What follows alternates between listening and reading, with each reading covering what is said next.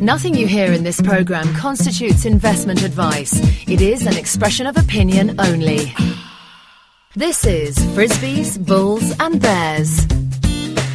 Talking money and markets, what's happening and why. We talk to the experts, the traders, the investors and the companies they're investing in. You're listening to Frisbys, Bulls and Bears with Dominic Frisby.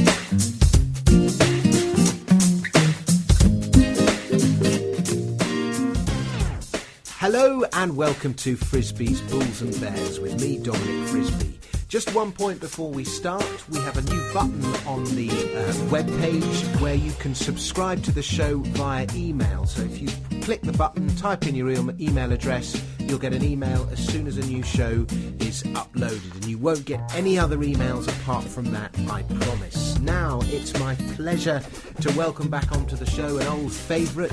He is Bob Hoye. He is the Chief Investment Strategist for Institutional Advisors and writes a weekly newsletter called Pivotal Events. Hello, Bob. Welcome back to the show. Dominic, very good to be with you again. Good stuff. Now, Bob, are you long? Are you short? What are you?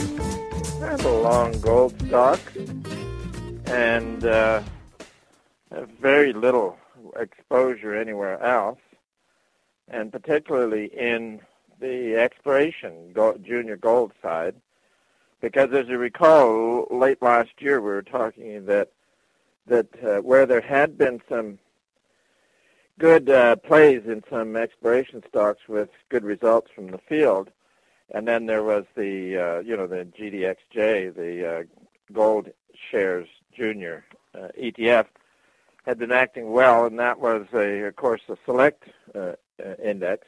And what we're looking for is the play to broaden out with more junior companies participating in a, a rising market. Some of them probably coming up with good results, and then also more investors and more traders participating in the market. So generally, the exploration side was expected to broaden, and I believe it is. So it's a good place to be. I have to say, this this E T F G D X J, which which I suppose you'd say it tracks the senior junior producers, if that makes sense. Yeah, you can play with words. But it's a really useful vehicle, isn't it? It is. It is indeed.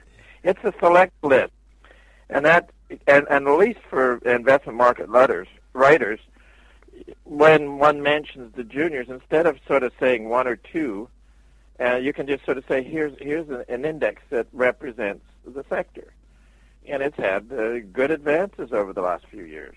So I kind of like it. So I, I do. Um, I think it's a, it's a good place to be. It's it's a leveraged version of, of G D X. Yeah. And, and the funny thing ab- about G D X is a lot of those um, senior seniors, if you, you yeah. know what I mean, don't actually, you know, they're not entirely gold producers. They kind of cheat a bit. And, you know, a lot of them are, you know, big copper producers, for example. That happens in the mining business where uh, oftentimes copper is found with a gold deposit, and uh, in minor amounts, and then oftentimes you can find gold within a copper porphyry, and then then oftentimes mining, there's mergers and whatnot go on where maybe a group that wants to be pure gold end up with uh, an acquisition that brings them some copper. So that's that's business for you. Uh, we think that copper will decline along with the other base metals for a number of years. You know, with the usual business cycle, we're, we've had a, a, a couple of good quarters in business in Europe and in the United States recently. That pushed metal prices up until uh, end of April, and then they've uh, had a pretty smart decline. So what we're looking at is the next few years where gold stocks in general will likely go up and down with the New York Stock Exchange, but at the end of it, the gold stocks would be big performers on the upside, and the New York Stock Exchange would be big performers on the downside with realizing net losses. So that, and then within the gold sector, of course, the junior side will become eventually a very big party. And the old saying we had in Vancouver years ago, when a when a broker on the trading floor, on the, in the office, uh, got an order, and an excited market, he'd holler over to the guys at the trading desk, you know, buy ten thousand shares of A O T. And they'd say, well, what's A O T? Any old thing. So, uh, we, we're not there yet. Fortunately, there's a lot of party ahead of us. I, I don't know if you know this, Bob, but I work in a, in a lot of sound studios, and uh, sometimes if you're having a difficult producer, you'll say to the sound engineer, press the D F A button. Okay. That's does F A. Sure, okay.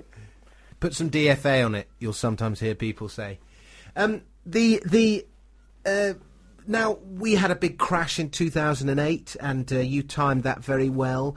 Uh, I presume you see a, a long, drawn-out bear market ahead of us. Do you see another crash ahead? For the general markets, you know, uh, a, a crash like two thousand eight, and then with the secondary leg down in the North American markets down to March oh nine, pretty exceptional stuff, because even just the November one, that was the same percentage change uh, as the nineteen twenty-nine crash, with some of the ups and downs uh, remarkably well-timed as the crash concluded. As, and then, as I said, the, then the slide from January oh nine down to March, uh, that was recognizing that the Obama administration would probably be a financial disaster.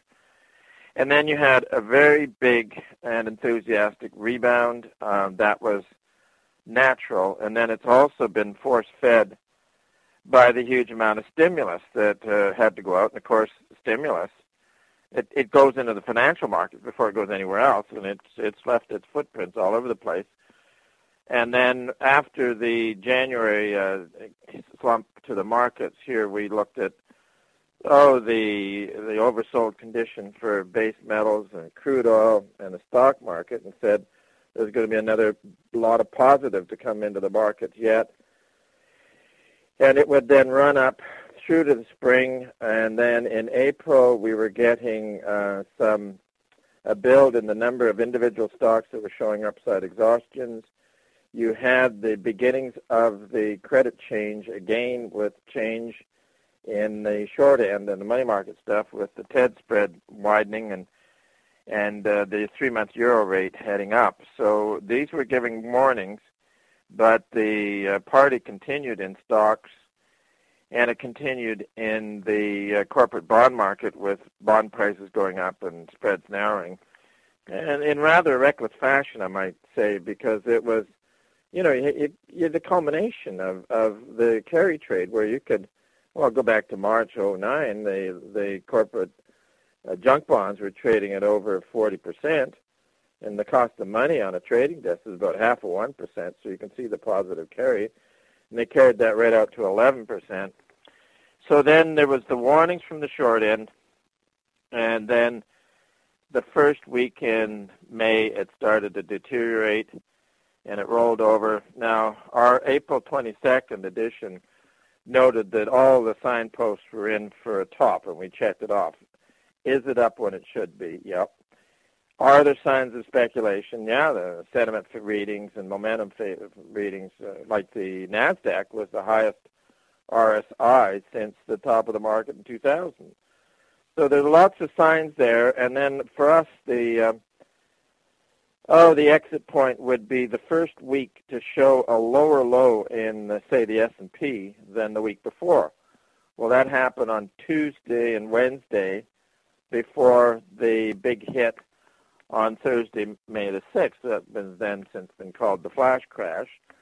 And there was, uh, when it was down nine percent in New York, uh, a large part of that was due to some peculiar trading by computer programs. But the main thing it was, it shouted right out that, hey, the liquidity is going out of the game. The other thing that told us that it wasn't uh, just the technical glitch in the New York Stock Exchange was that the corporate bond market got smashed equivalently, and also commodity prices, and they had no problems in their trading, so they got hit. So it was exuberance into the right window and a quick reversal to a hard hit, it got hit a whole lot faster than uh, than I, I had expected, but nonetheless, the direction was right.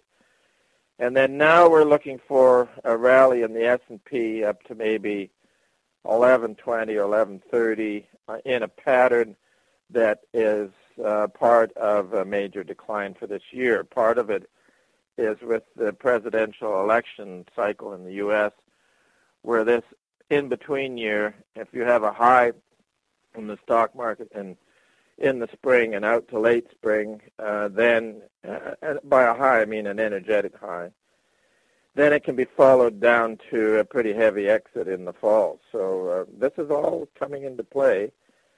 And uh, with this, uh, we think the senior gold shares will be weaker on the next leg down in the stock market, which could be a week or so yet from now. So uh, there's lots of opportunities in the market for those who can trade. And when whatever sector you're in gets overbought, you got to take some money off the table. And then when it gets oversold, you got to go back in. And the idea of equities as a long-term hold is just a, a formal way of committing financial suicide.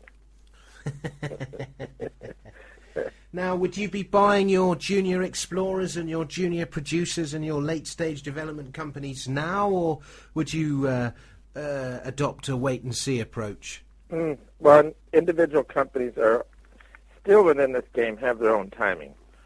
Um, and they're... You know, you have to work it that way. But in a general sense, I think you can have uh, a rebound here. It's curious today that gold, silver, and copper were down in New York, whereas crude oil and the C R B was up, the stocks were up, and uh, where the opening was with a weaker U S dollar index, by the end of the day it was virtually unchanged. So uh, I think that we're ready for another uh, rally out of the gold and silver side, so um, probably with with a, a dull or weaker dollar. So I think we're going to see uh, the general stock market plus the golds uh, take another leg up for a couple of weeks. All right. Well, Bob, it's it's always a real pleasure talking to you, and um, we must talk again soon. Your, how does people find out more about you and your work? Okay, well, thanks for that, Dominic. You can just look in our website, institutional advisors dot com, or you can just Google my name, Bob Hoye, H O Y E, and then uh, it, the whole thing comes up. And in it, there's uh, our coordinator on the website, Brian Ripley. He has a setup there, so you just push a button and get a free subscription for a few weeks. We don't send out past, uh, you know, examples.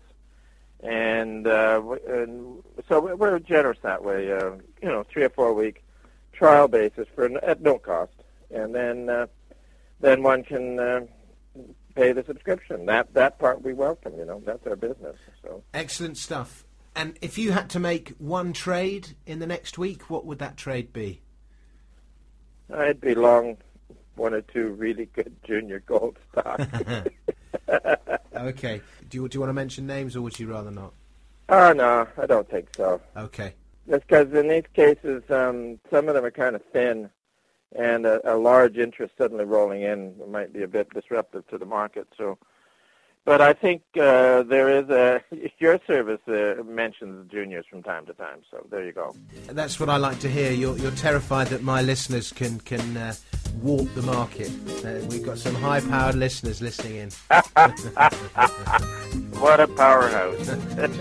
All right, Bob. Well, good stuff. Very good. And I'll talk to you soon. Okay. Talk to you in a few weeks. Very good, Dominic. Yep. Take care. Bye-bye. Bye. Frisby's Bulls and Bears is presented and produced by Dominic Frisby. To discuss the markets and have your say, why not visit our forum at global edge investors dot com. That's global edge investors dot com. To join our mailing list so you can be updated as soon as a new show is posted, please email info at dominic frisby dot net or simply subscribe through iTunes.